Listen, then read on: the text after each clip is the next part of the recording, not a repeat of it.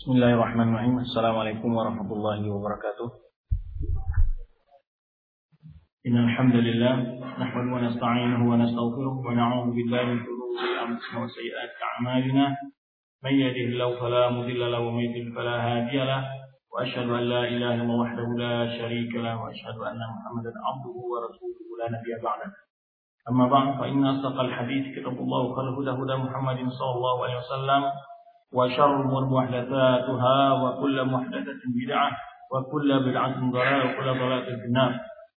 Masyarakat ikhwah, lanjutkan perjalanan kita dalam majlis yang kelima ini yaitu pembahasan tentang kitab atau bahas takwim apa yang khati'ah indal gula wal jufa bijifa'anin Nabi sallallahu alaihi wasallam.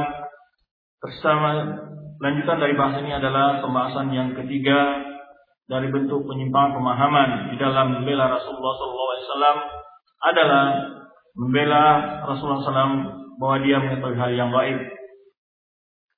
Sebagian orang-orang sufi menyatu, menyatakan dan meyakini bahwa Nabi SAW mengetahui hal yang gaib.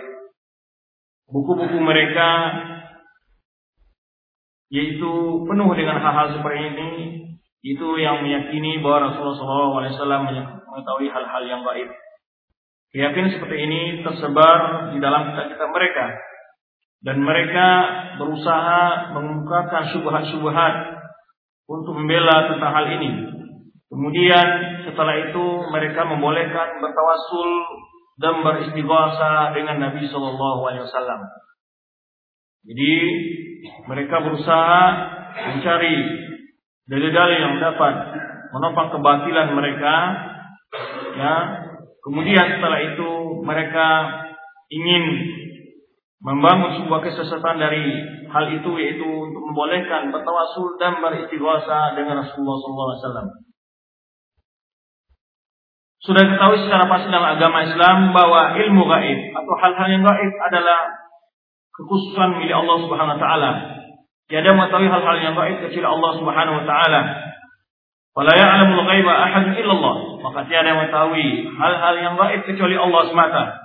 La malakun muqarrab wala nabiyyun mursal. Fadlan amma huwa dunahuma. Ini baik itu malaikat maupun nabi tidak mengetahui hal-hal yang gaib apalagi selain dari keduanya. Hal yang gaib adalah huwa ma ghaba 'anil uqul wal anzar min al-umur hadir wal madi wal mustaqbal. Apa arti dari sebuah yang gaib? Ini maksud hal yang gaib itu adalah segala hal yang tidak tampak atau yang gaib dari akal atau pandangan dari perkara-perkara yang berlalu atau perkara-perkara yang sekarang ataupun yang akan datang. Kejadian-kejadian yang berlalu atau sekarang maupun yang akan datang yang tidak tidak bisa dibayangkan dengan akal atau dilihat dengan mata. Dan Allah Subhanahu wa taala telah mengkhususkan dirinya dengan ilmu yang gaib tersebut. Ya, telah mengkhususkan dirinya dengan hal yang gaib tersebut.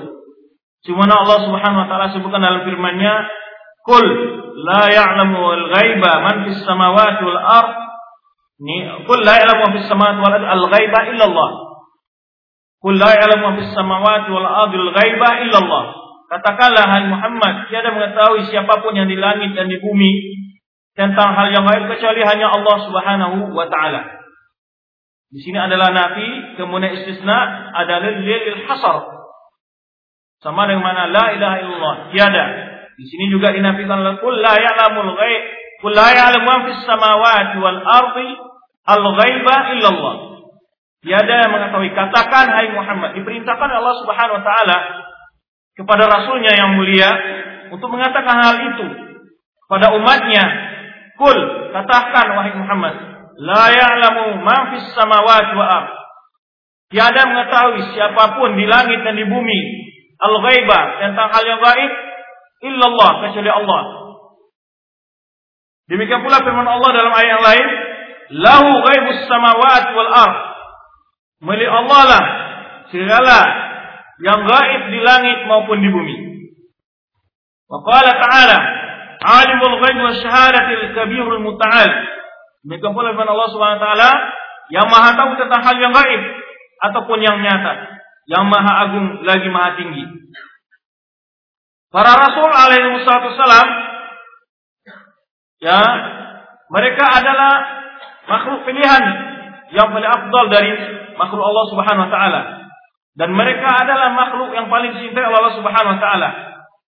Tetapi dan Allah pun telah memberikan kepada mereka kelebihan-kelebihan yang banyak dan memberikan kepada mereka bermacam-macam mukjizat yang ber, berbagai macam bentuknya. Tetapi tidak ada seorang pun di antara mereka mengaku mengetahui hal yang gaib. Ya, para rasul dan anbiya adalah hamba-hamba Allah pilihan yang dipilih Allah Subhanahu wa taala untuk menyembah risalahnya dan untuk menegakkan risalah dan membuktikan kebenaran yang mereka bawa. Mereka diberi oleh Allah Subhanahu wa taala keutamaan-keutamaan yang banyak. Di antaranya adalah mukjizat-mukjizat yang agung. Tetapi tidak ada seorang pun di antara mereka yang mengaku dapat mengetahui mengetahui hal yang gaib.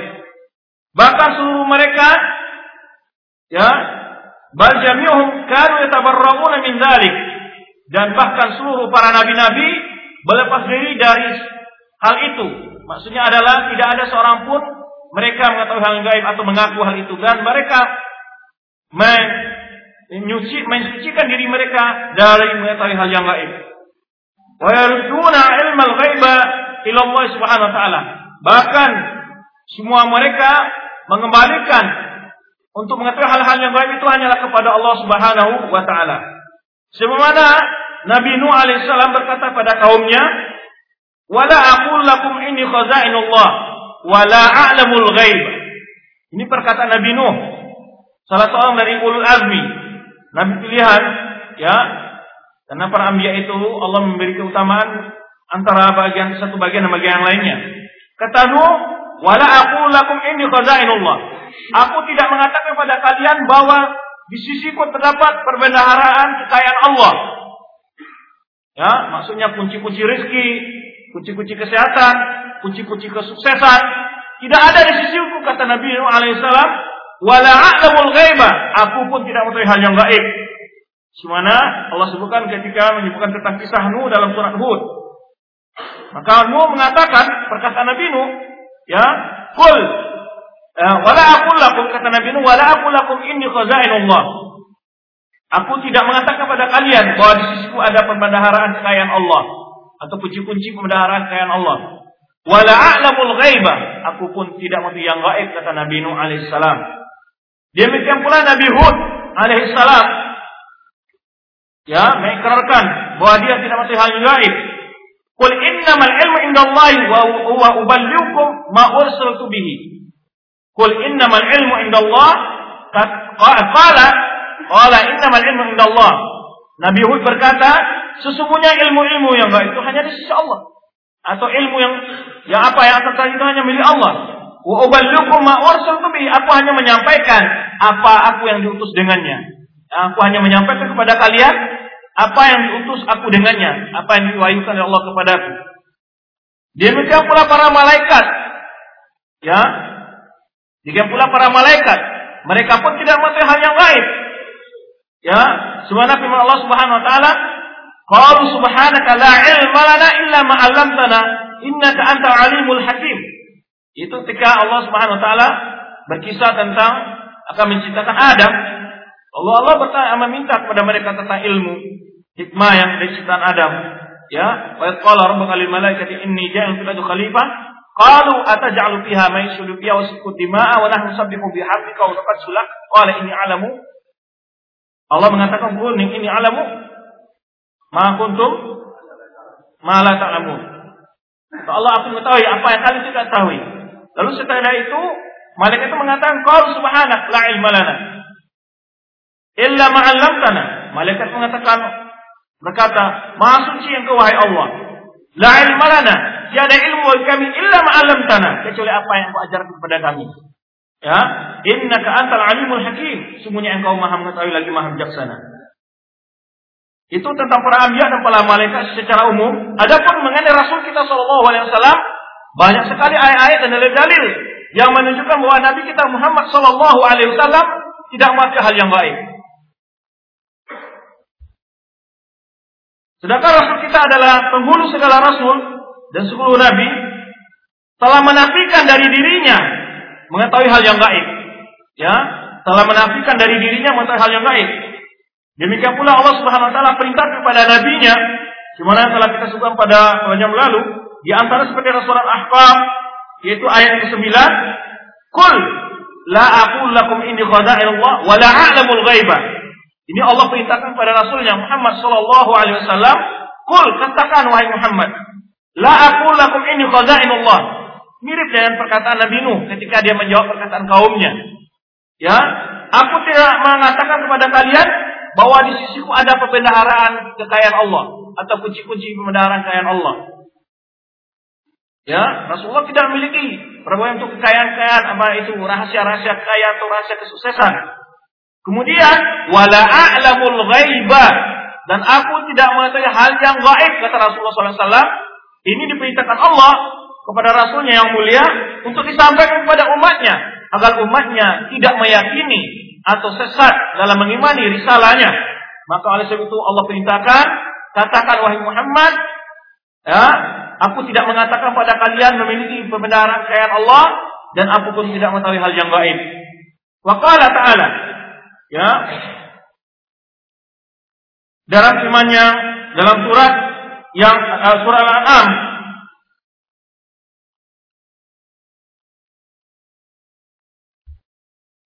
Ayat sebelumnya surah Al-An'am, ayat berikutnya surah Al-Ahqam ya.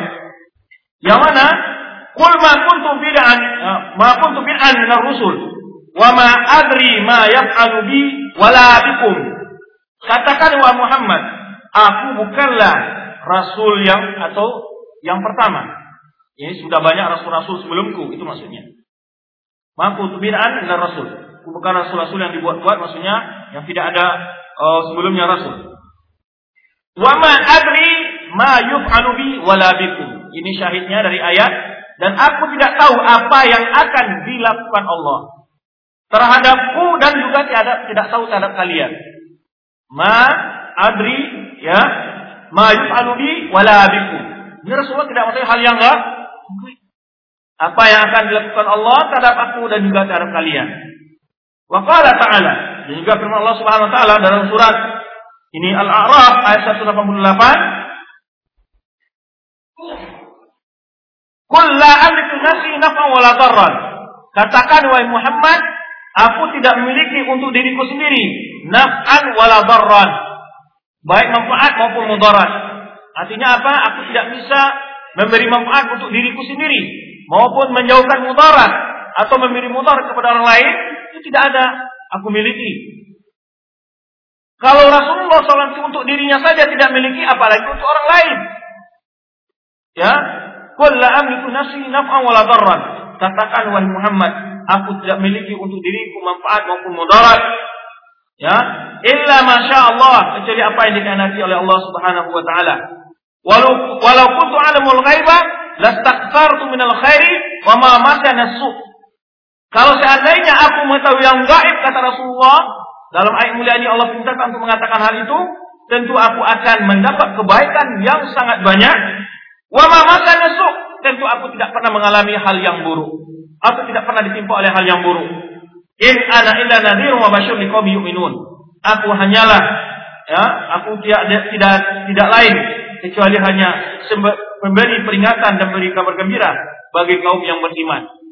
Ini sangat jelas sekali Allah Subhanahu wa taala menegaskan dalam ayatnya yang mulia ini bahwa Rasulullah SAW tidak mengetahui hal yang gaib.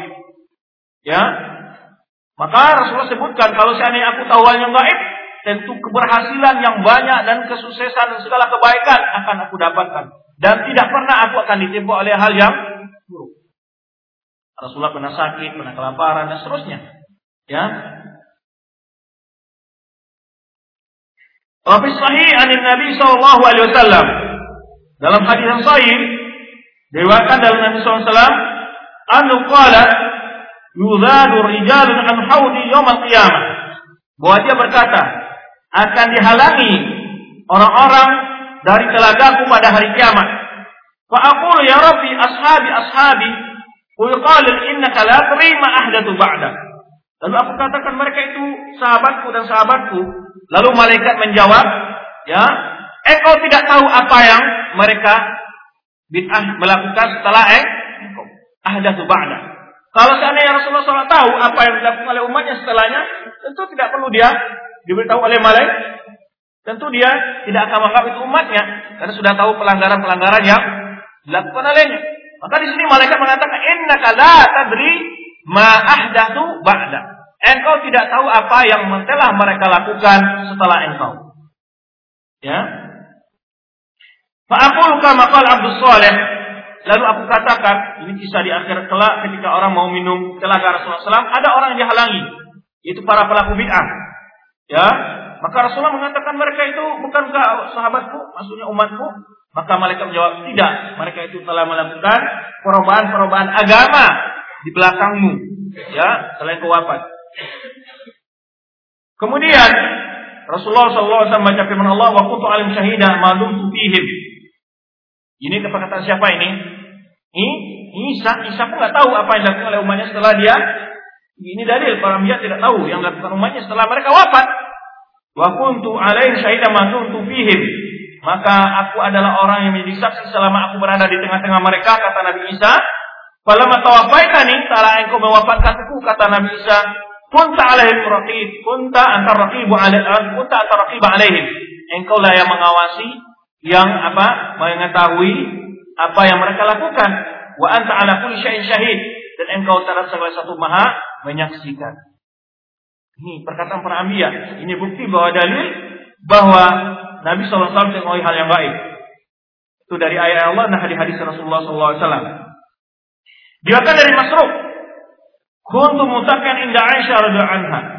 Ini Masruk mengatakan aku pernah berbaring ini di rumah Aisyah.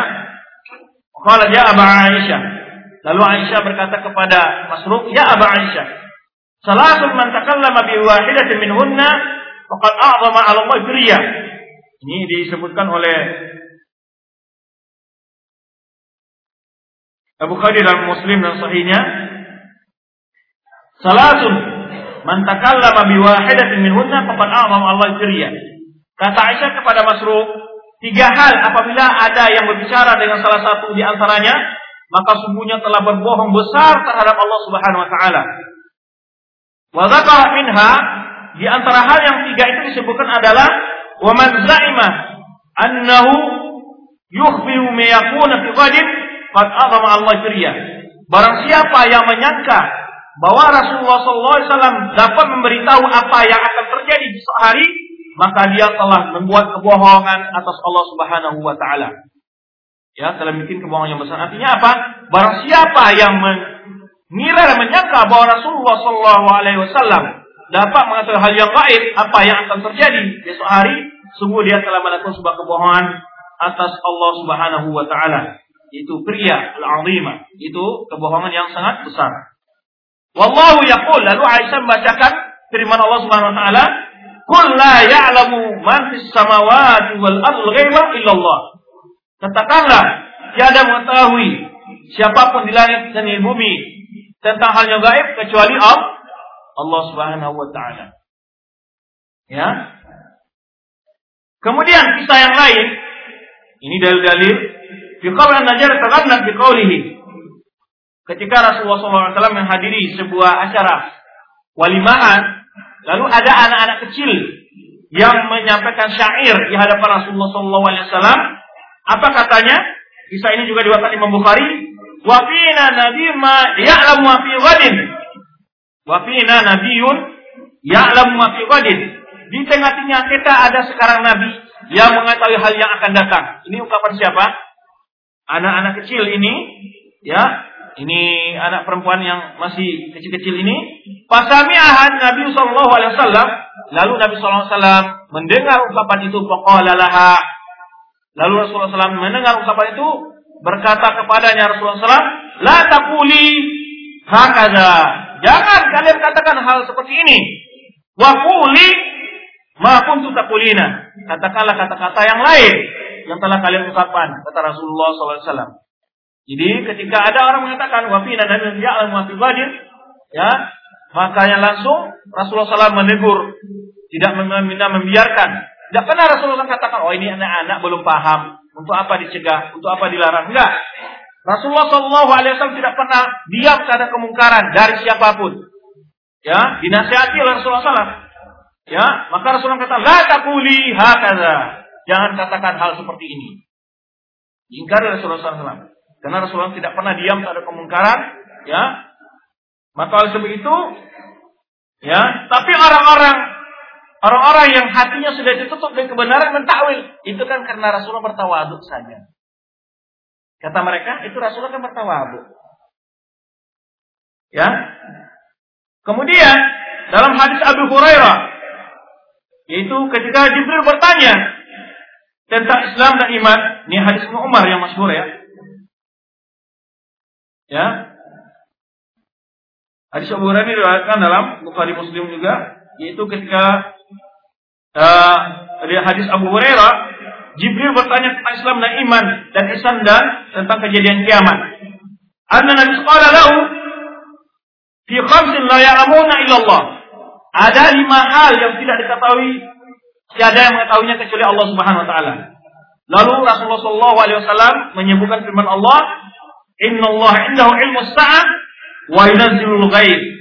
Sungguhnya di sisi Allah lah kapan ilmu tentang hari kiamat itu dan kapan tentang turunnya hujan. Banyak sekali hadis-hadis Rasulullah SAW yang membuktikan bahwa Rasulullah tidak mengetahui hal yang gaib kecuali atas pemberitahuan oleh Allah Subhanahu wa taala melalui malaikat Jibril atau yang lain. Ya. Ayat-ayat dan hadis-hadis ini dan yang seumpama dengannya sangat banyak sekali. Ya, bahwa Rasulullah wasallam tidak mengetahui hal yang gaib. Ya. Bab tadullu ala Nabi sallallahu alaihi wasallam ghaibah ma'anahu afdalul khalqi wa sayyidul rusul wa ghairuhu min. Yang mana hadis-hadis menerangkan tentang bahwa Rasulullah SAW maupun ayat Al-Quran menerangkan bahwa Rasulullah SAW tidak hal yang gaib itu banyak sekali. Sedangkan Rasulullah SAW adalah hamba yang paling afdal dan penghulu segala Rasul. Maka selain Rasulullah SAW lebih utama tidak mengetahui hal yang gaib, yang gaib. Siapa pun dia, malaikat, para rasul, para wali, para siapa pun tidak ada mengetahui hal yang gaib, yang gaib. Kecuali apa yang diketahui oleh Allah Subhanahu wa taala. Oh, wali makhasa al-ibti. Lama khas al-ibti. Kisah lain adalah yang menunjukkan bahwa Rasulullah SAW tidak mengetahui hal yang gaib. Takala Aisyah dituduh oleh orang-orang munafikin melakukan perbuatan apa namanya selingkuh, ya Rasulullah SAW tidak memastikan tentang jawabannya. Apakah dia tidak berselingkuh atau berselingkuh? Rasulullah tidak memberikan kepastian karena Rasulullah SAW tidak mengetahui hal yang yang gaib sampai turun wahyu yang menyatakan bahwa Aisyah adalah suci dari tuduhan orang-orang munafik tersebut. Ya. Walamma demikian pula kisah yang lain. Ketika Aisyah kehilangan apa? Yaitu kalungnya. Ya. Dalam sebuah perjalanan bersama Rasulullah SAW. Ya. Rasulullah SAW menyuruh para sahabat untuk mencari kalung Aisyah itu. Ya, yang mana waktu itu onta tidur dan juga Aisyah tidur semuanya. Rupa kalung ini di bawah onta tidur onta tidur oleh onta itu. Ya, sahabat mencari nggak ketemu. Kalau Rasulullah SAW tahu yang gaib untuk apa nyuruh sahabatnya dan bahkan terlambat waktu itu salat subuh untuk apa? Hah? Tentu Rasulullah nggak oh tuh di bawah onta lihat langsung aja. Ini dalil-dalil menunjukkan Rasulullah tidak mengetahui yang gaib. Ini oleh itu sebagaimana kisah yang terjadi dalam perjalanan Aisyah kehilangan kalungnya. Lalu Rasulullah menyuruh para sahabat untuk mencarinya. Walam ya'lam makanahu dan tidak mengetahui kalau tidak Rasulullah tidak mengetahui di mana tempatnya. Sampai mereka berdiri, serah menyuruh uh, anta, ketika mereka mau berjalan, wajadu tahta, tahtahu. Kalau semua onta mau berangkat, lalu berdiri semua onta, lalu dilihat baru ditemukan di bawah onta. Ya, di, di, di apa namanya terimpit oleh ketika onta itu tidur. Wa adillatu min al sunnah fi kathiratun walhamdulillah. Jadi dalil-dalil tentang pembahasan ini bahwa Rasulullah SAW tidak mengetahui hal yang gaib sangat banyak sekali. Demikian pula jika kita kembali kepada sunnah-sunnah yang begitu banyak, kita kitab hadis, ya, kemudian juga kita kitab sejarah kehidupan Rasulullah SAW, ya, bahwa itu sangat jelas bahwa Nabi SAW tidak mengetahui hal yang gaib, ya, bahwa Rasulullah SAW tidak mengetahui apa yakni Uh, dan Rasulullah SAW juga tidak mengetahui siapa yang berada di belakang pintu rumahnya ketika ada orang yang datang mengetuk pintu rumahnya. Kalau Rasulullah SAW tahu yang gaib, apa dia bertanya? Ya, orangnya itu pintunya saja nggak tahu siapa di belakang pintu Rasulullah SAW. Ini bukti Rasulullah tidak tahu hal yang nggak gaib. Dia oleh sebab itu, walamnya punya man khalfal babi hinama yatruku lil istizan didukur alaihi. Semana Rasulullah SAW tidak tahu orang berada di belakang pintu ketika mengetok pintunya untuk minta izin ke rumah Rasulullah SAW. Bal innal kalba dakhala fi baitahu dan bahkan Rasulullah SAW waktu awal-awal uh, menerima wahyu ada anjing anak anjing yang mati di bawah tempat tidur di rumah kerja waktu itu Rasulullah nggak tahu ada anak anjing yang masuk. Kemudian mimma sama mana uduhul Jibril alaihissalam itu ketika terlambat datangnya wahyu rupanya ada anak anjing yang masuk rumah dan mati. Wa anu Rasulullah SAW tidak tahu hal itu. Nah, wakanat tahtu ba'd umur di sahabat ya la ya'lamu anha Bahkan kadang-kadang terjadi peristiwa-peristiwa dialami oleh para sahabat. Rasulullah tidak tahu seperti kisah apa. Seperti kisah umpamanya ada sahabat yang kita dalam perjalanan selalu membaca surah Al-Ikhlas. Rasulullah tanya, tolong tanyakan. Kemudian seperti kisah apa lagi? Kisah ketika sahabat dalam sebuah perjalanan peperangan, mereka kehabisan makanan, lalu Rasulullah uh, sahabat memakan apa? Ikan yang terdampar di itu. Kemudian ada lagi peristiwa apa? Said Al-Qudri yang ketika memberi ruqyah kepada orang baca Al-Fatihah. Kalau seandainya Rasulullah tahu itu apa? Oh ya saya tahu tadi, uh, saya sudah tahu itu, saya melihat kalian mengetahui. Tidak Ya semuanya atas pemberitahuan sah sahabat. Nah ini dari dalil menunjukkan dalam banyak peristiwa yang terjadi masa Rasulullah Rasulullah tidak mengetahuinya kecuali setelah diberitahu oleh sahabat atau melalui Jibril itu oleh Allah Subhanahu Wa Taala. Seperti memberitahu tentang pernikahan Abdurrahman bin Auf. Rasulullah nggak tahu kecuali setelah diberi oleh Abdurrahman bin bin Auf. Kala Abdurrahman bin Auf pagi-pagi muncul dengan wajah yang cerah, kemudian ditanya Rasulullah. Ini lalu Abdurrahman mengatakan, saya telah menikah ya Rasulullah. Lalu Rasulullah bertanya, Apakah al saibun, perawan atau janda? Saibun. Lalu dikatakan oleh Abdurrahman apa? Adalah janda. Hal peran kata Rasulullah, kenapa tidak perawan? Ya, sulaibu atau da'ibuha, ya. Engkau bermain dengannya, itu Rasulullah tidak tahu yang gaib. Kalau tahu, untuk apa ditanya Rasulullah? Apa uh, pikir atau saya uh, peperawan atau janda? Tidak perlu ditanya Rasulullah sudah tahu yang lain. Nah, ini dalil-dalil yang menunjukkan Rasulullah SAW tidak tahu yang lain. Dan banyak sekali penuh dalam kisah-kisah. Ya, kisah-kisah apa ketika Rasulullah berhijrah. Kalau Rasulullah SAW tahu yang lain, tentu dia tahu. Udah, itu di arah sana dia akan ada rompes. Kita belok ke sini. Untuk apa Rasulullah SAW sembunyi di gua itu? Ya kan? Ini kalau Rasulullah tahu yang lain untuk apa? Kan begitu.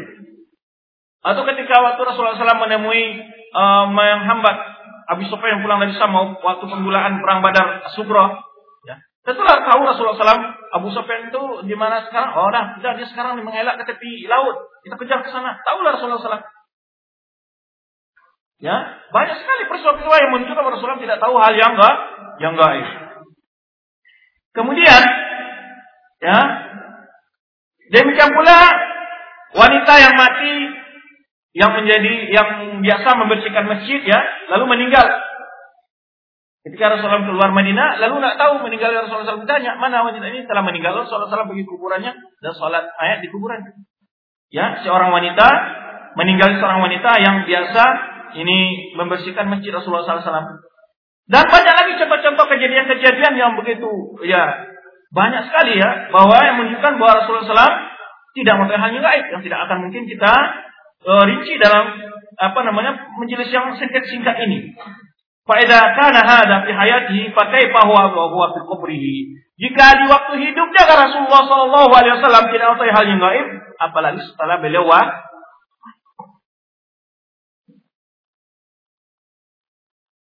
Wa ala raqm min hadhihi al-adillah qati' wadihah. Ya, sekalipun begitu banyak dalil-dalil yang menjelaskan, yang menegaskan, ya, tentang tiadanya tentang bahwa Rasulullah SAW tidak mengetahui hal yang gaib, tapi kita dapati orang-orang yang menisbahkan kepada Rasulullah SAW bahwa beliau mengetahui hal yang gaib. Mereka berhujah dengan istitna al-wahid qauli ta'ala. Apa hujahnya? Yaitu mereka berhujah alimul ghaibi wa la yudur ala ghaibi ahada illa man min rasulin. Ini mereka berujar Allah yang maha tahu tentang maka tiada yang akan mengetahui hal yang gaib itu kecuali seorang pun, kecuali orang diradai di antara rasul. Ya. Walaysa dzalika hujjatun li ahadin. Ah, ini bukan berarti rasul itu mengetahui yang gaib. Ya, karena murad dengan gaib di sini adalah ma yata'allaq bil wahyi khassah. Itu yang berhubungan dengan wah, wahyu. Itu atas bahwa rasul dapat mengetahui hal yang gaib atas pemberitahuan Allah. Datang Jibril, Ya, seperti ketika Rasulullah diundang oleh orang Yahudi Bani Nadir, lalu disuruh duduk di samping rumah. Lalu orang-orang Bani Nadir ini membawa batu besar di atas rumah, di atas atapnya supaya dilemparkan kepada Rasulullah SAW. Rasulullah SAW diberitahu oleh Jibril. Semua diberitahu oleh Jibril. Jibril diberitahu oleh Allah Subhanahu wa taala, bukan Jibril juru mengetahui yang lain, tidak. Jadi maksud istisna di situ adalah hanya sebatas apa yang diberitahu oleh Allah, seperti kejadian-kejadian apa yang akan menimpa umatnya, Satafriq ummati ala salim sabina firqa. Semuanya atas pengetahuan dari Allah Subhanahu wa taala. Begitu.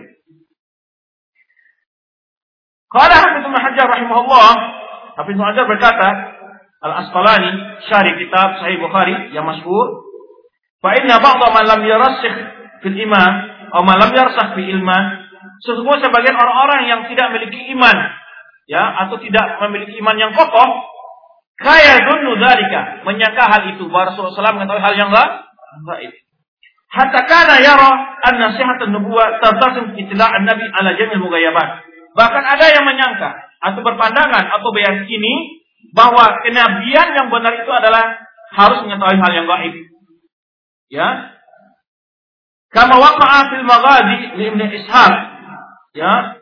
Kemudian ini ada yang menyangka di antara mereka orang-orang sufi itu bahwa kelaziman seorang nabi itu mengetahui hal yang gaib, mengetahui hal-hal yang gaib. Lalu Ibnu membantah hal itu. Sebenarnya terdapat dalam kisah kitab Al-Maghazi Ibnu Ashab bahwa nakal Nabi SAW balat yang mana apa onta Rasulullah SAW hi, hilang.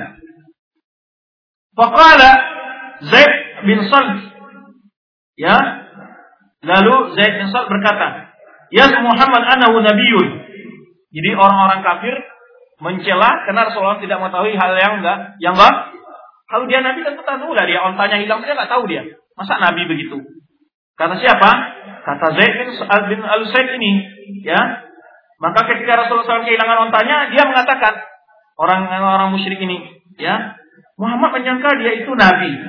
Wa angka bersama dia beritahu tentang berita-berita langit ini tentang wahyu yang datang dari dari Allah Subhanahu wa taala. Wa huwa la Tapi dia nggak tahu di mana on.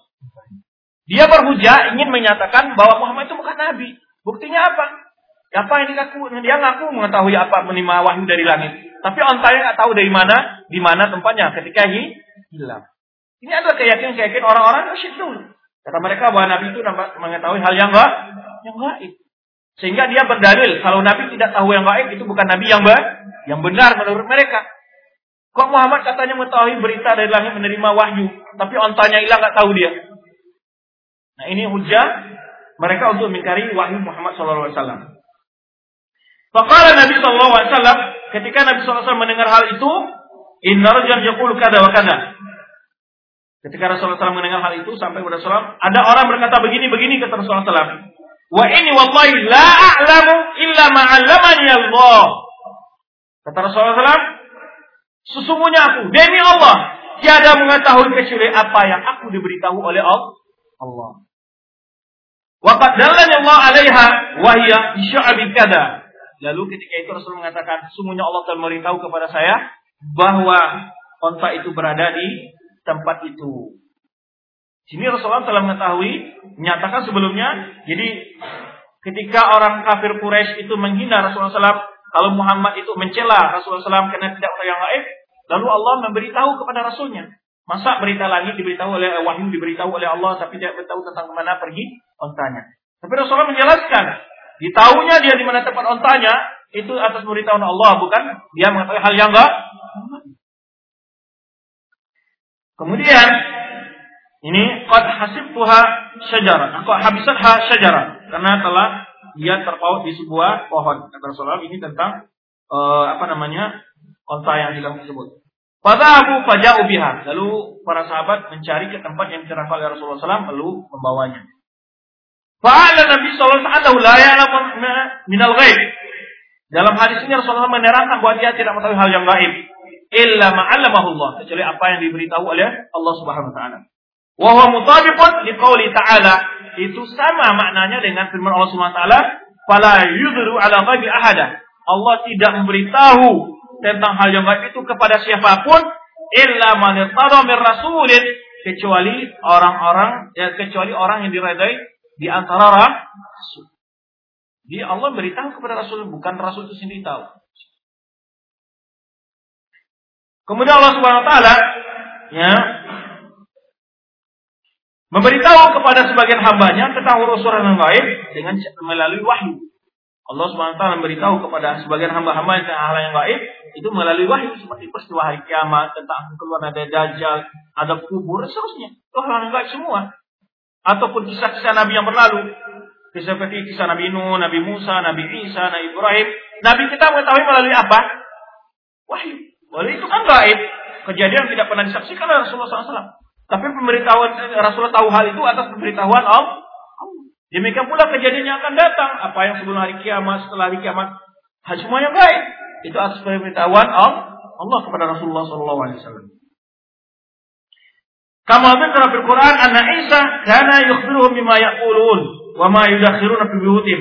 Kisah Isa yang tentang mukjizat Nabi Isa memberitahu tentang apa yang di apa namanya dimakan oleh kaumnya atau umatnya dan apa yang mereka simpan di rumah mereka.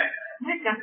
Kama fi qouli ta'ala sebenarnya dalam kisah dalam ayat Allah Subhanahu wa taala wa unabbiukum mimma ta'kuluna wa ma tadkhuluna fi buyutikum inna fi dzalika la ayatan lakum in kuntum mu'minin.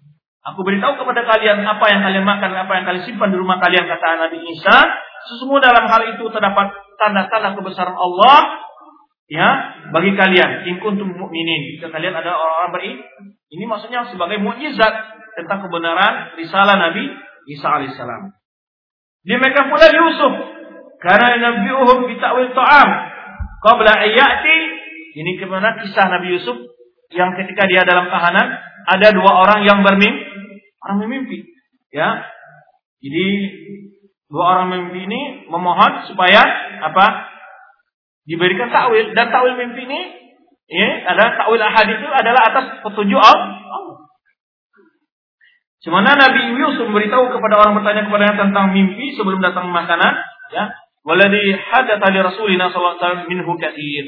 Adapun apa yang terjadi bagi Rasulullah itu sangat banyak sekali maksudnya tentang hal-hal yang baik itu atas pemberitahuan dari Allah Subhanahu wa taala sebagaimana telah berlalu ya kita ceritakan tentang kehilangan uh, onta ya wagairi dan lain-lainnya kullu dzalika min babil mukjizat semua itu adalah termasuk bagian dari mukjizat Rasulullah sallallahu alaihi wasallam.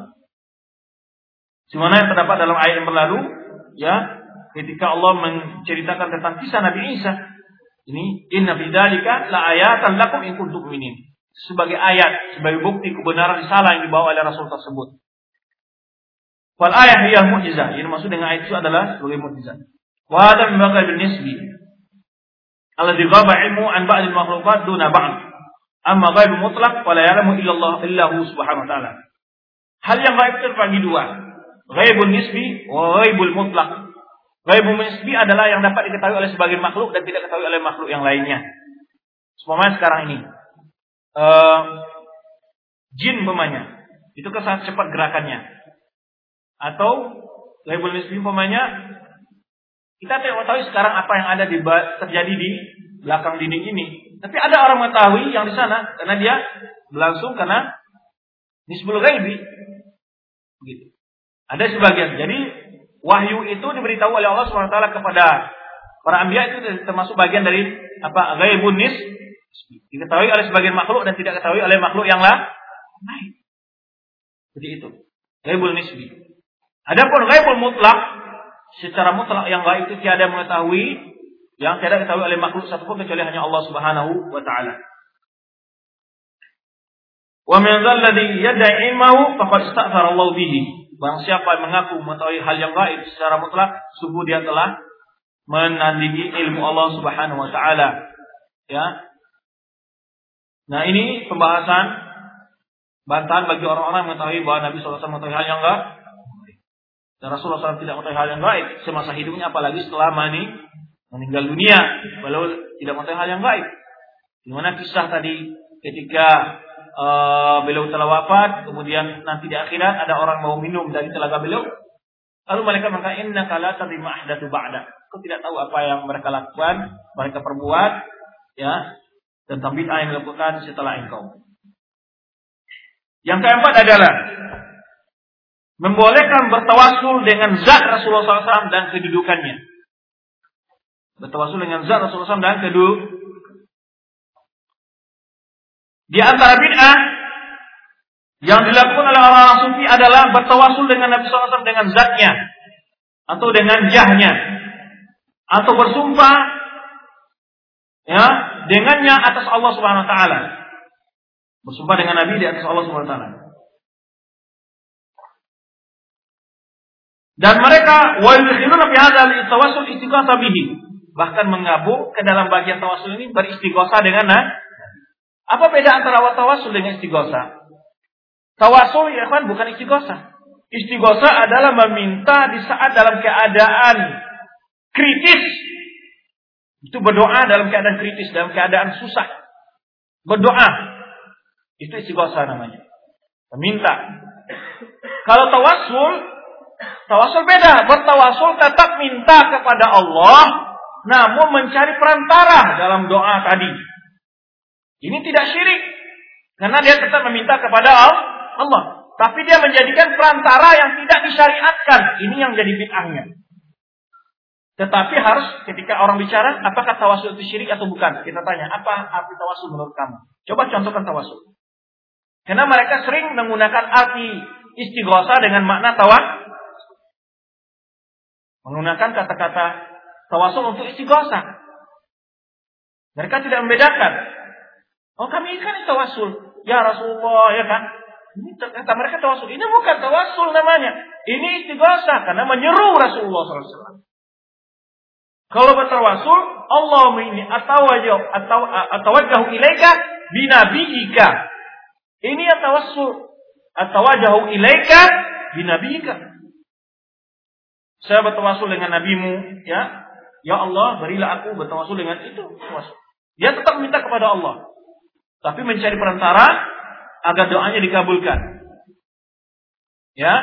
Nah, tawasul ini terbagi tiga hal, artinya bagi dua hal. Ada yang mamnu, ada yang masyru, ada yang bid'ah. Yang bid'ah adalah bertawasul dengan jah Nabi SAW atau dengan zat Rasulullah SAW.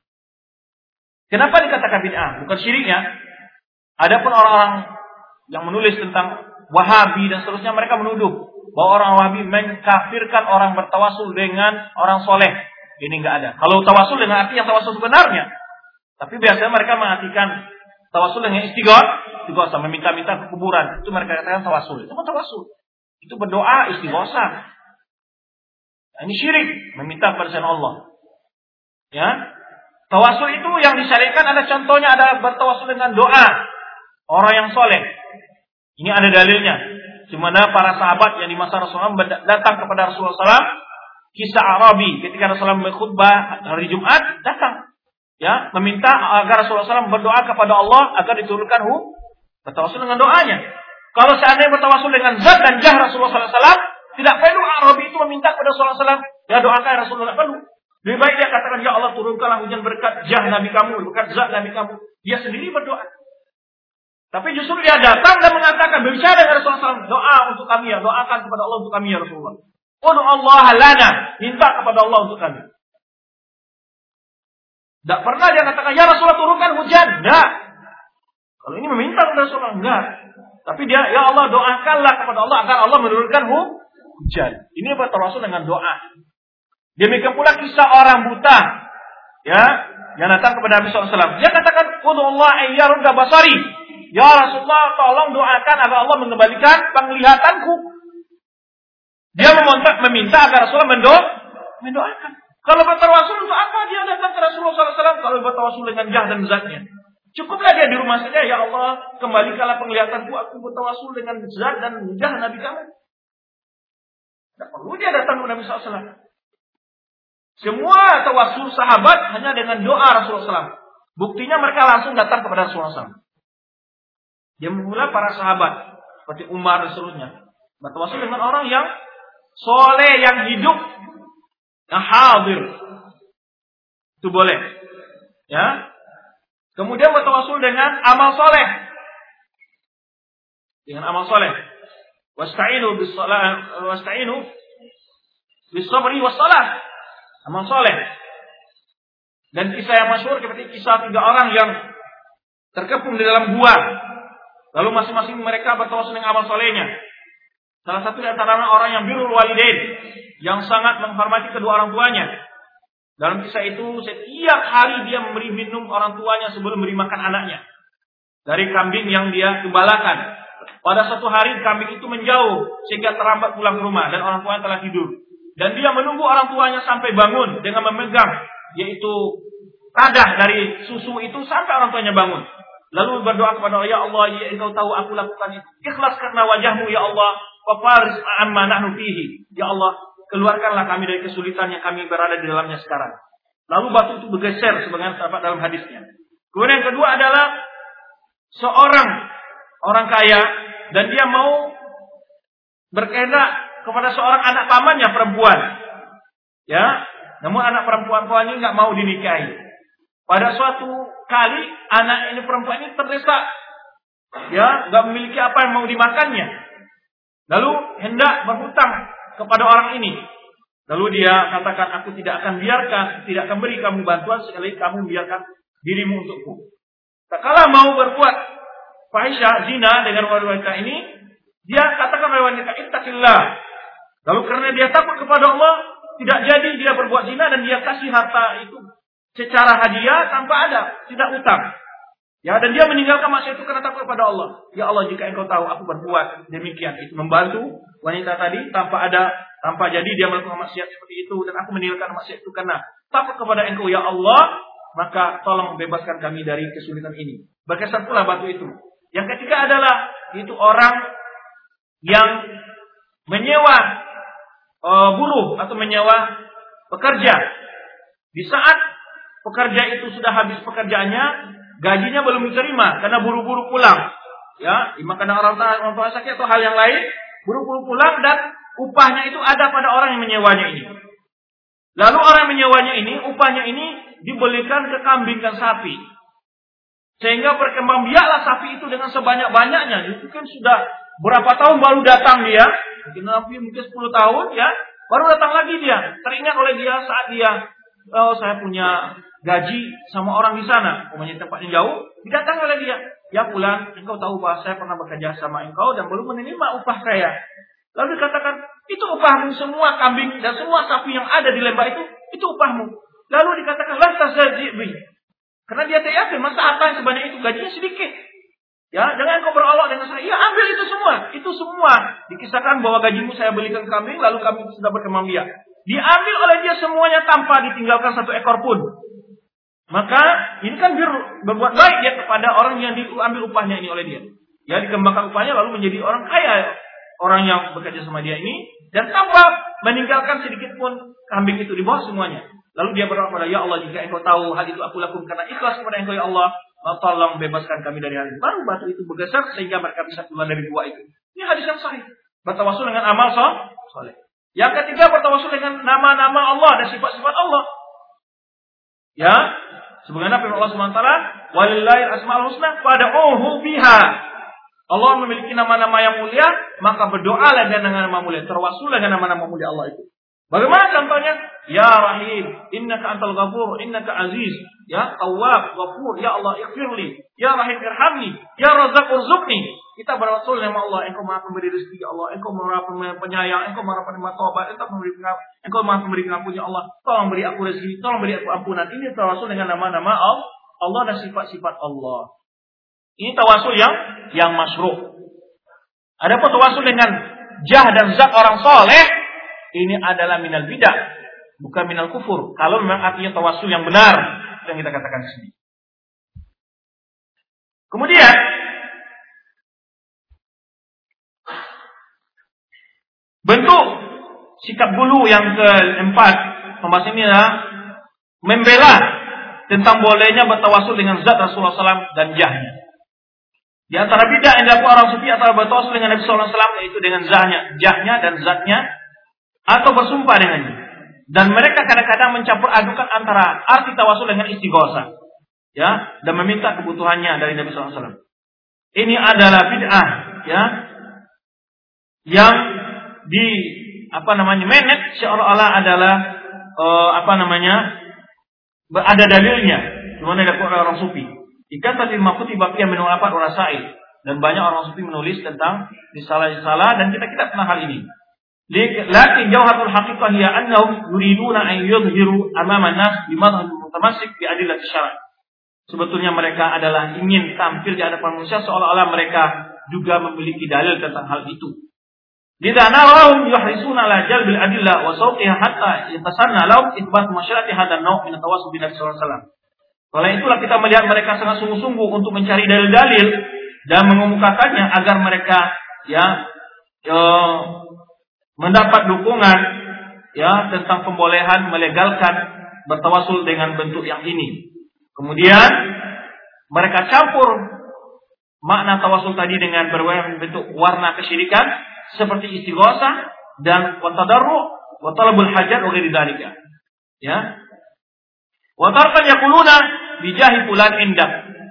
Jadi ya Allah berkat jah fulan di sisimu. Oh yaquluna natawas ilaika bi anbiya'ika wa rusulika. Atau mereka mengatakan ya Allah kami berterwasul dengan nabi-nabi engkau dan rasul-rasul engkau dan para wali engkau. Antaghfir lana agar engkau mengampuni kami. Wa tarzukana wa engkau memberi rezeki kepada kami. Wa tahfadhana ila akhir ma yad'una bis sufiyah atau engkau menjaga kami. Jadi mereka bertawasul dengan zat dan jah Nabi. Ya. Kalau kita lihat dalam kitab-kitab doa-doa yang mustajab, tidak ada satupun. Bahkan ketika Rasulullah SAW ditanya tentang doa mustajab, tidak pernah diberitahu oleh Rasulullah bahwa kalian beristighosa atau beristawasul dengan Yahku. Coba lihat doa-doa yang mustajab, doa-doa yang ketika Rasulullah SAW ajarkanlah doa yang saya ada doa yang mustajab. Tidak pernah. Rasulullah mengajarkan doa-doa yang mustajab itu adalah doa yang bertawa.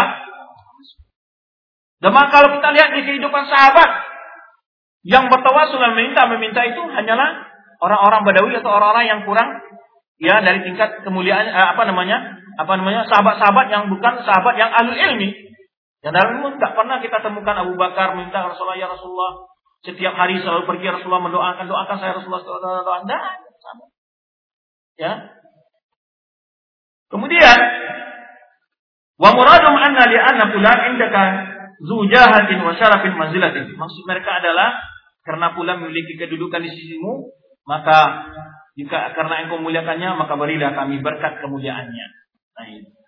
Sumailah mewarna dzalika maqsadan akhar wa annahu yujawizuna syirka bi awliya was salihin.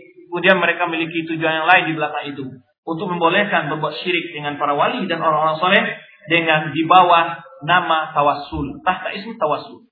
Itu dengan legal dengan alasan ini adalah sebagai tawa, tawasul kata mereka.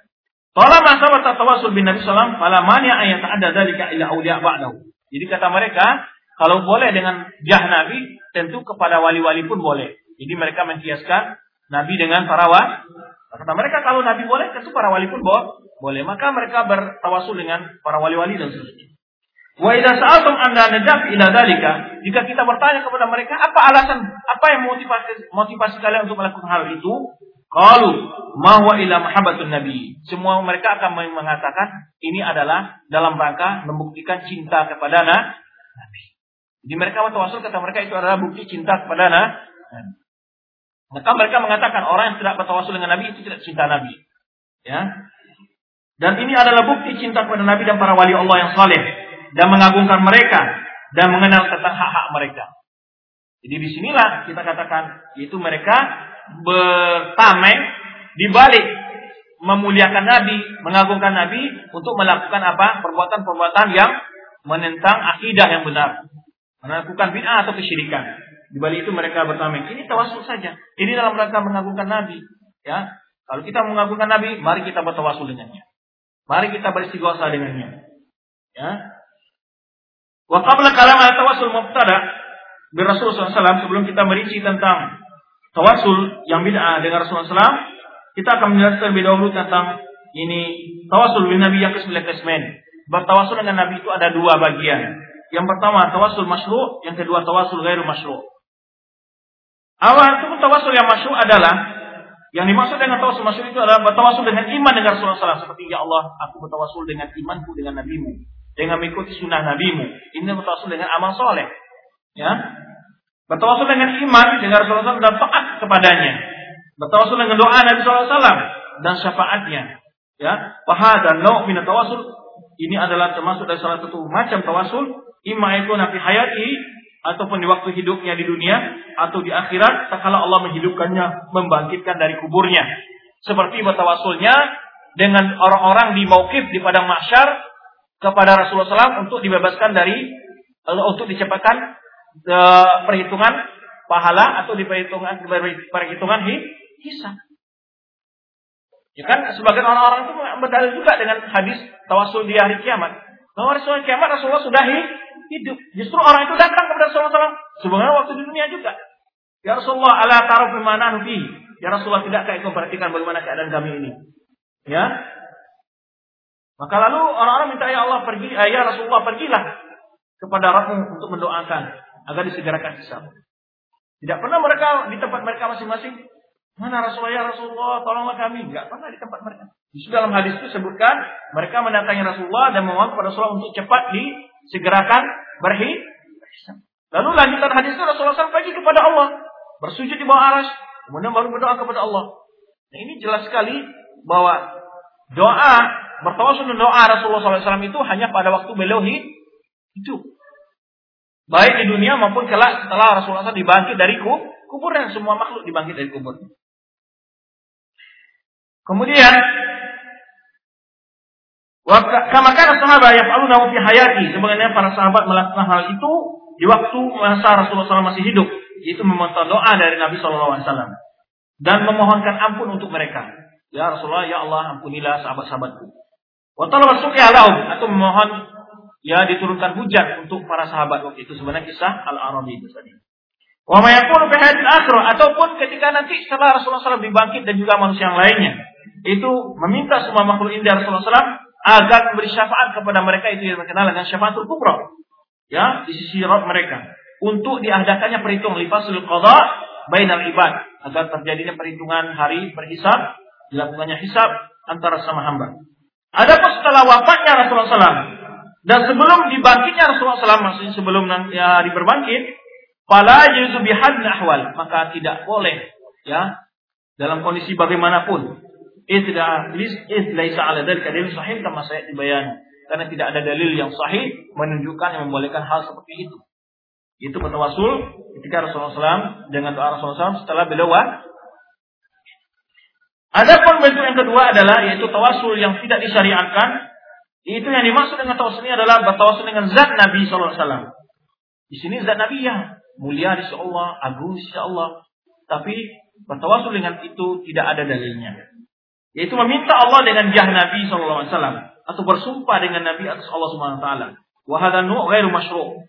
Karena ini hal ini adalah tidak syariatkan karena lifudani dari ala masyru'ati karena tidak ada dalil yang menerangkan tentang dia syariatkan hal itu. Walam tarifi sunnah sahihah, tidak ada satupun hadis atau sunnah yang sahih. Walam yakun sahabat yang alunahu dan juga tidak ada sahabat melakukan hal itu. La fi hayati wala ba'da mautihi. Tidak di waktu hidupnya dan juga tidak setelah beliau meninggal sallallahu alaihi wasallam. Waktu hidupnya bagaimana? Pokoknya mereka di rumahnya berdoa, ya Allah, berilah aku berkat jah Nabi Tidak ada sahabat yang berdoa. Atau setelah wafat, tidak ada juga dilakukan oleh sahabat. Wala inda qabrihi dan juga tidak dekat kubur Rasulullah SAW. Tidak ada sahabat dekat kubur Rasulullah pergi kubur Rasulullah ya Rasulullah tolong doakan. Tidak ada. Wala fi ayi makan akhar ataupun di tempat-tempat yang lainnya. Falam kadzalika anhum biwajib sahih yu'tabar alaihi inda ahli.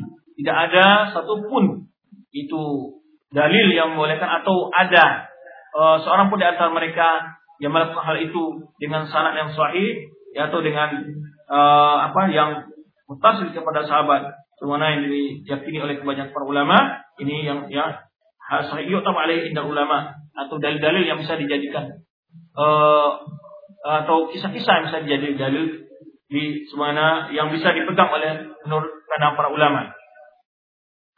Bahkan yang datang dari sahabat itu annahum adalu anhu ila ghairi. Bahkan yang terjadi adalah setelah Rasulullah sallallahu alaihi wasallam wafat, mereka bertawasul dengan selain Rasulullah seperti Umar bin Khattab bertawasul dengan siapa? Dengan Abbas, dengan doa Abbas bukan dengan zatnya Abbas. Kalau seandainya bertawasul dengan Jah Abbas, tentu dia katakan berkat Jah Nabi Atau uh, dengan berkat Jah Nabi uh, paman Nabi engkau. Tapi Umar bin Khattab mengatakan kepada Abbas, "Kum ya Abbas, ud'u Allah lana." Berdirilah Abbas, tolong doa kepada Allah untuk kita. Ini bertawasul dengan doa ya. Sewana yang dilakukan oleh Umar terhadap ini sewana yang dilakukan oleh Umar bin Khattab memohon doa Abbas radhiyallahu anhu. Wa hadha rasulullah masuk wa maksud ghalib mutaakhir bi tawassul min salam. Yang kebanyakan orang sekarang memahami tawasul adalah tawasul yang gairu masyru' ini. Mereka apabila bicara masa tawasul tergambar oleh mereka itu meminta dengan jah dan zat Nabi SAW. Padahal ada tawasul yang masyru' mereka tidak pernah kenal yaitu bertawasul dengan doa orang yang soleh masih hidup, itu doa dengan bertawasul dengan amal soleh, bertawasul dengan nama dan sifat-sifat Allah. Dan bahkan mereka meyakini bertawasul dengan yang enggak masyru' ini yaitu dianggap oleh mereka ada tawasul yang paling ah, ya atau menganggap sebagai ibadah yang paling afdal Wa ana udara ala hubbi Nabi sallallahu alaihi Bahkan mereka menganggap itu adalah sebagai bukti ya, kecintaan terhadap Nabi dan orang soleh. Wa huwa ma yu'awwiluna ala ibadi al mutafa'an. Ini adalah hal yang pertama mereka lakukan untuk membela dan me, me, ber, apa namanya untuk melanggengkannya membela ya munafaha anhu war alamani dan mereka membantah orang-orang mengingkari hal itu dan mencela orang-orang yang mengingkarinya sehingga mereka bebas melakukan apa yang mereka inginkan dari membolehkan tawasul dengan para orang nabi dan orang saleh tadi dengan jah dan zatnya maksudnya. Inna hadza tawasul yang min hukum ala qismaini. Tawasul yang ini terbagi kepada dua hukum. Pertama adalah tawasul bid'i, tawasul bid'ah. Seperti bertawasul dengan zat Nabi atau dengan jah Nabi atau bersumpah dengan Nabi di atas Allah. Wa dzalika yaqul qail masalan di mana ungkapan seseorang Allahumma atawasu ilaika bi nabiyyika Allahumma bi jahi nabiyyika ya ini seperti tawasul yang ya Allah aku bertawasul kepada engkau dengan nabi engkau atau ya Allah berkat najah nabi engkau ampunilah aku. Ini adalah tawasul yang bid'i. Adapun amma kismu uh, amal kism adapun bagian yang lain adalah seperti ungkapan orang mengatakan Allahumma binabika atau bihaqqi nabika isfini atau aqdi hawaiji. Adapun ungkapan orang mengatakan ya Allah berkat nabi engkau atau berkat hak nabi engkau sembuhkanlah aku dan berilah kebutuhanku. Penuhilah kebutuhanku atau hajatku. Wajhun kaunihi bid'ah. Kenapa dianggap bid'ah? Karena Rasulullah SAW tidak menyuruh hal seperti itu. Dan tidak pernah mengajak manusia untuk melakukan hal itu. Dan tidak pernah menganggap hal itu sebagai kurbat, sebagai ibadah. Kemudian kama ja'alu mutaakhirun min asufya wa man min adhamil kurbat. Sebenarnya anggapan orang-orang terakhir ini dari kelompok-kelompok sufi menganggap itu adalah itu ibadah yang paling ah, aku atau bukti kecintaan ke Rasulullah yang paling utama. Sebenarnya demikian pula para sahabat tidak pernah bertawasul kepada Allah dengan bentuk tawasul seperti ini. Ya, demikian pula tabi'in maupun tabi tabi'in. Tetapi yang dinukil dari mereka, yang sabit, yang ditetapkan dari mereka adalah mereka berpindah tidak melakukan hal itu kepada Rasul, tapi mereka berpindah kepada tawasul masyru' yaitu falam yarid anhum ini falam yarid lahu zikrun fi kitabillah wala sunnah Rasulullah SAW. Jadi tadi tapi mereka melakukan tawasul-tawasul masyru' seperti yang dikatakan tadi tentang kisah Umar bersama ya, Abbas radhiyallahu anhu. Dan juga tidak pernah disebutkan dalam kitab Allah maupun sunnah Rasulullah SAW. Dan juga tidak pernah dilakukan oleh amal sahabat dan tabi'in. Dalla ala adam masyru'ati wa tidak ini. Karena itu hal ini adalah merupakan suatu bid'ah dan tidak disyariatkan. Karena tidak ada dalil yang membolehkan ya dan apalagi dianggap sebagai ibadah yang paling agung. Hada min hadu ijmal. Ini adalah sebagai bentuk secara global. Adapun secara rinci Fa inna soal bin nabi wa tawasul bidati wa jahi ghairu jaiz. Karena meminta dengan nabi atau dengan tawasul dengan zat dan kedudukannya atau jahnya tidak boleh.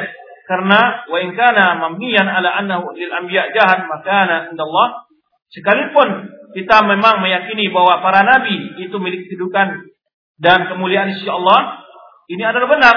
Tetapi Allah Subhanahu wa taala tidak menjadikan kedudukan yang tinggi di sisi Allah itu sebagai sebab sebagai sebab untuk dikabulkan doa orang bertawasul dengannya. Kita memang mengakui bahwa Rasulullah memiliki kedudukan yang mulia sisi Allah, kemuliaan yang tinggi di sisi Allah. Tapi Allah tidak pernah menjadikan kemuliaan kedudukan Rasul itu sebagai sebab untuk dikabulkannya doa.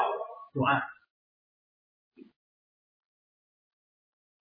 Jadi tidak pernah menjadikan sebab ya untuk dikabulkan doa orang bertawasul dengan Rasulullah SAW.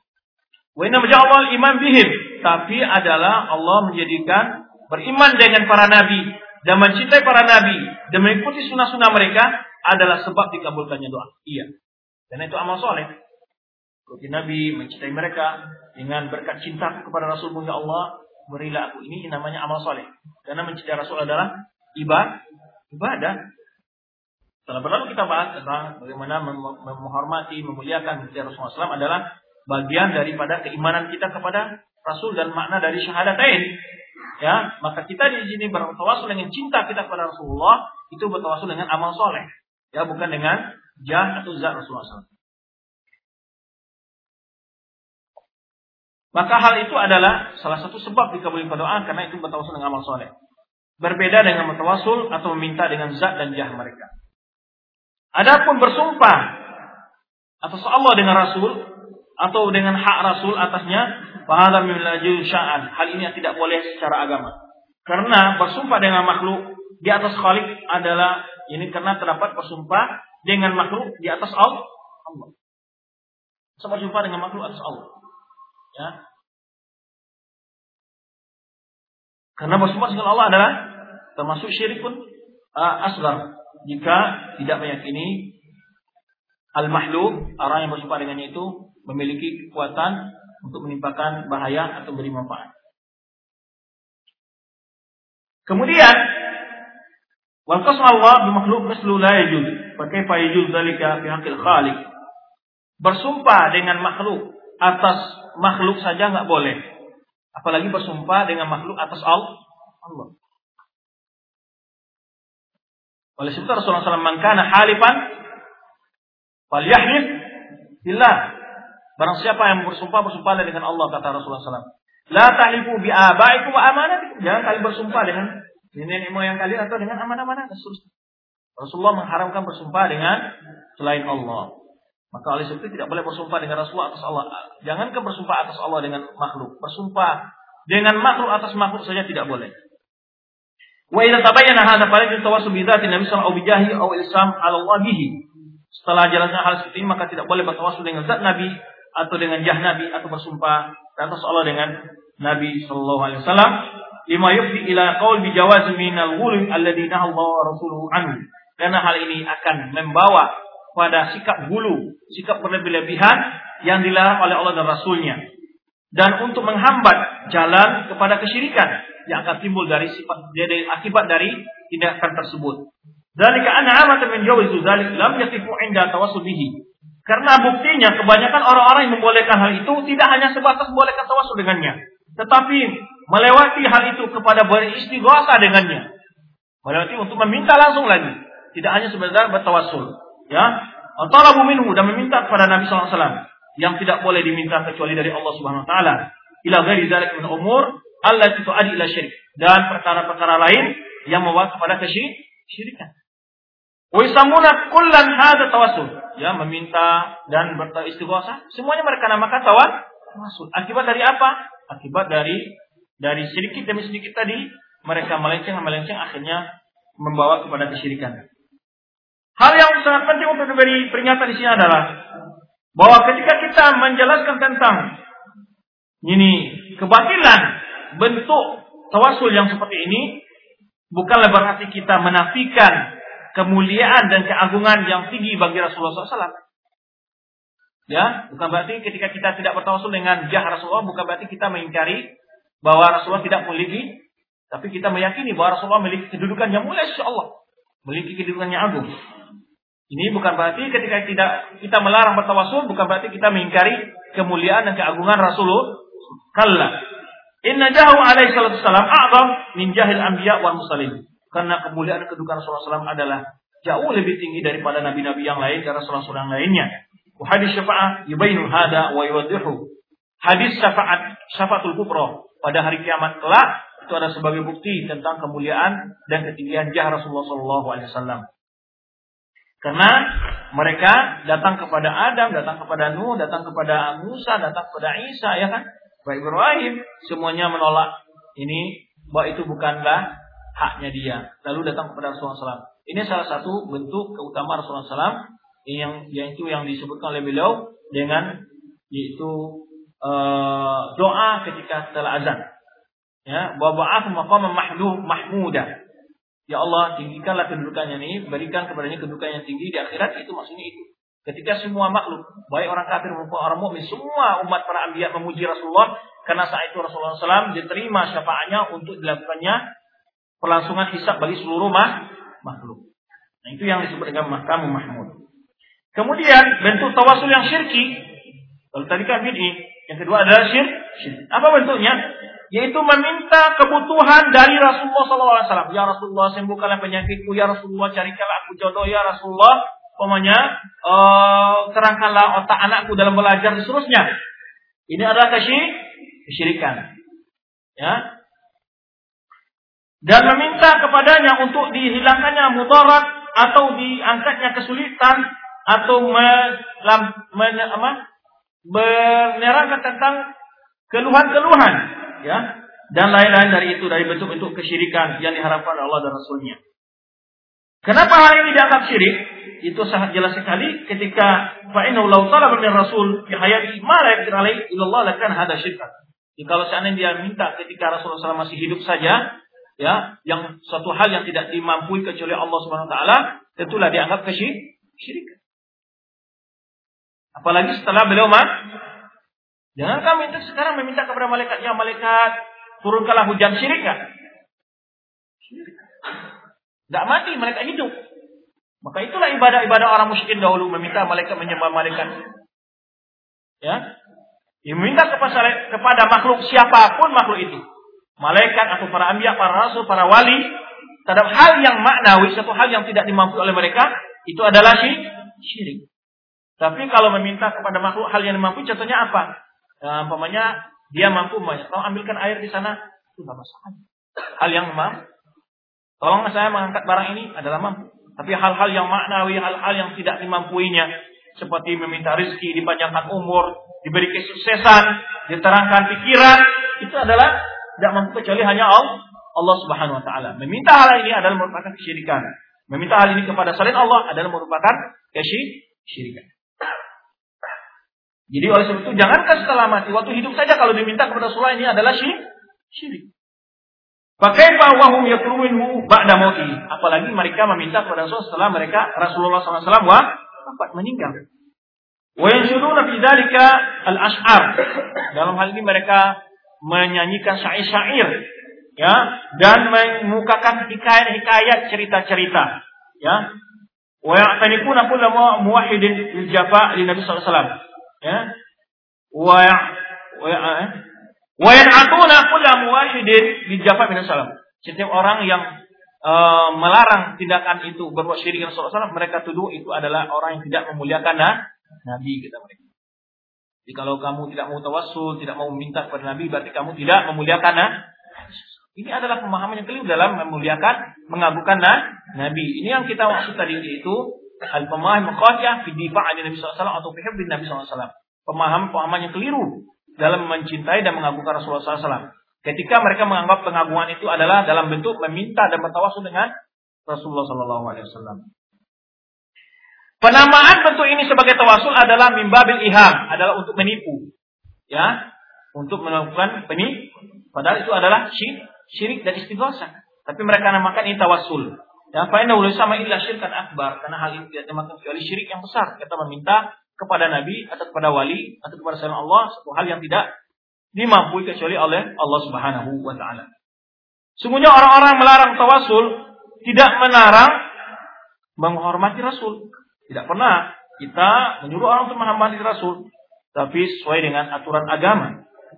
Tidak pernah menghukum orang-orang melakukan ya e, memuliakan Rasulullah SAW, Rasulullah SAW itu adalah kufur atau syirik. Karena orang-orang musuh-musuh dakwah al-sunnah mengatakan, oh mereka itu tidak menghargai Nabi, mereka itu tidak muliakan Nabi ketika kita menyarankan kepada mereka bahwa bertawasul atau istighosah dengan Rasul itu tidak ada dalilnya atau bahkan membawa kepada kesyirikan seperti istighosah itu ada syirik. Ya, mereka mengatakan ini tidak menghormati Nabi, tidak memuliakan Nabi, ya, atau mereka tidak ah, begitu mereka mengatakan. Tetapi kita melarang membesarkan sesuatu yang menyem, itu ta'zim alladhi yatalaman ibarat ghairillah. Tapi hal yang kita larang adalah pengagungan yang membawa kepada beribadah kepada Allah. Yang dilarang Allah dan Rasulnya. Atau pengagungan yang bid'ah yang tidak ditunjukkan oleh dalil. Yang seperti pengagungan. Mereka katakan boleh Nabi adalah bentuk pengagungan bentuk penghormatan bentuk kemuliaan bentuk kecintaan kepada Nabi. Padahal tidak ada ada dalilnya. Nah ini yang kita ingkari. Yang ada dalilnya sedang tidak dilakukan kok yang tidak ada dalilnya malah dipertahankan ini yang kita sangat heran ya kan ingin mendapat syafaat ingin dengan apa? Ya lakukan sunnah-sunnah yang itu banyak dari sholat, sholat duha, sholat witir, sholat tahajud, terus puasa banyak sekali macamnya. Zikir, doa-doa pagi sore itu betapa banyaknya. Sunnah Rasulullah yang ada dalilnya tidak dilakukan. Justru yang tidak ada dalilnya, mereka sangat antusias dan bersemangat melakukannya. Kemudian, wa inna ma yuhkamu bi kufri wa syirki ala man azama ta'ziman yatarun syai'an min wujub kufur wa syirk. Tapi yang dihukum dengan kufur dan kesyirikan adalah yaitu pengagungan yang mengandung sesuatu dari kekufuran seperti memaknai atau mengatakan salah satu itu mengagungkan Rasulullah adalah dengan berdoa kepada Rasul. Ya, itu bukan pengagungan. Ini adalah syirik, syirik walaupun mereka namakan itu sebagai bentuk pengagungan pemuliaan. Orang-orang sufi mengemukakan bagaimana bentuk syubhat yang banyak tentang hal ini untuk membolehkan tawassul dengan Nabi SAW. Itu tawassul yang bid'ah atau bertawasul yang syirik. Sebagaimana itu istighosah tadi. Yuhimu atba'ahum annahum bidzalika 'alal haq. Untuk menipu para pengikut mereka bahwa mereka berada di atas kebenaran. Wa annahum ahabbu ila Rasulullah SAW untuk menutupi kebatilan itu. Dan menggambarkan kepada pengikut-pengikut mereka bahwa ini adalah sangat disenangi oleh Rasulullah SAW dan menganggap bahwa wa akramu min dan mereka menganggap orang-orang seperti ini adalah lebih dicintai oleh Allah dan lebih disayang oleh Rasulullah.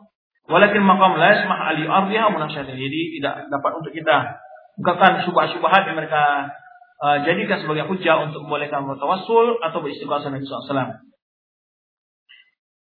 Wa aktar ma tadullu bihi hikayat wal manamat wal hadis mawdu'a wal athar wahiyah la tasluhu lil biha. Tapi kebanyakan apa yang mereka jadikan sebagai dalil adalah cerita-cerita mimpi-mimpi atau hadis-hadis maudhu atau asar-asar yang le yang lemah. Mereka jadikan hujah. Wa ghalibun simadi. Ini adalah kebanyakan yang mereka jadikan sebagai pegangan. Wa amal al-Qur'aniyah wal hadis sahihah, adapun ayat-ayat Al-Qur'an dan hadis-hadis sahih, fahiya la tad'u ala madhabu ilahi. Tidak pernah menunjukkan apa yang mereka pahami atau apa yang mereka lakukan ya min jawas tawasul bidzat Nabi ba'da mauti yaitu seperti membolehkan bertawasul dengan Nabi SAW setelah beliau wafat. Barangkali cukup sampai di sini dulu untuk bahasan kita pagi ini. Insya Allah kita akan lanjutkan nanti pembahasan yang kelima yaitu membolehkan bertawasul eh bukan tawasul yaitu membolehkan itu meminta kepada Nabi dan beristighosa dengan Nabi Sallallahu Alaihi Wasallam. Ini salah satu bentuk sifat-sifat orang yang bulu dalam ta'wim ya dalam sejarah SAW sehingga mereka sampai memaknai sebuah takzim itu adalah membolehkan meminta dan mengagungkan dan meminta dan beristighfar dengan Rasulullah SAW. Kemudian sampai di sini saja dulu. Subhanakallah wa bihamdika, ilaik. Wassalamualaikum warahmatullahi wabarakatuh.